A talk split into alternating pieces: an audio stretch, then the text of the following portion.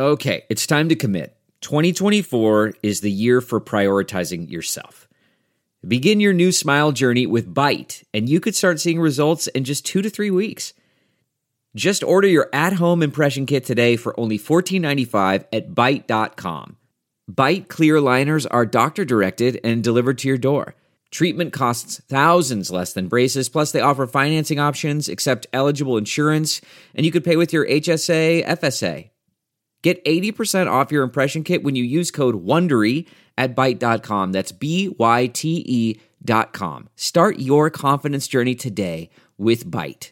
Hey everyone, welcome to another edition of Catch and Shoot 2.0, the quick hitters version. This week's show is with Micah Adams of DAZN. Micah is a longtime ESPN researcher and producer, and today's show focuses on Giannis and his rise to stardom. I'm not sure people fully appreciate the degree to which Giannis uh, has really kind of vaulted to the top of this league. I think people get consumed in the hey, he's going to win another MVP, and rightfully so. And you know, he's in that conversation with LeBron and Kawhi for and, and a healthy KD for best player in the league. But I'm not sure people have fully appreciated the fact that this is someone that is he's 25 years old. No, you're not supposed to be a two-time MVP at the age of 25. In fact, the only two guys to ever do it uh, are LeBron and Kareem, who are, you know, LeBron might be considered the greatest player ever by many right now.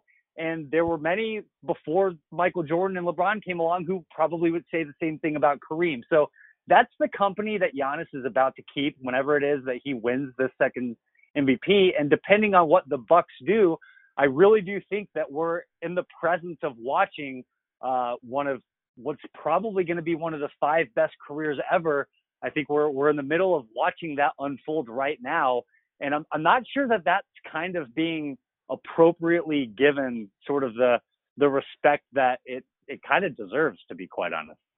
Micah, why is that? Is it just because LeBron dominates so much of the conversation, and there's such an emphasis put on the legacy that LeBron is building? You know, if you look at the front page of ESPN today, it's uh, will this be LeBron's best opportunity for a championship? And what are his championship opportunities down the road?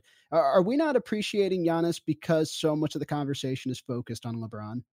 I think that's fair. I mean, some of it is some of it is playing in Milwaukee, but I, I think that that's a little bit of a cop out. Look, LeBron played played in Cleveland and didn't have any didn't have any problem, uh, you know, be, dominating media coverage even long before he went to Miami. Uh, so I, I, do think that the the LeBron sized cloud kind of hanging over everything certainly plays a part in that.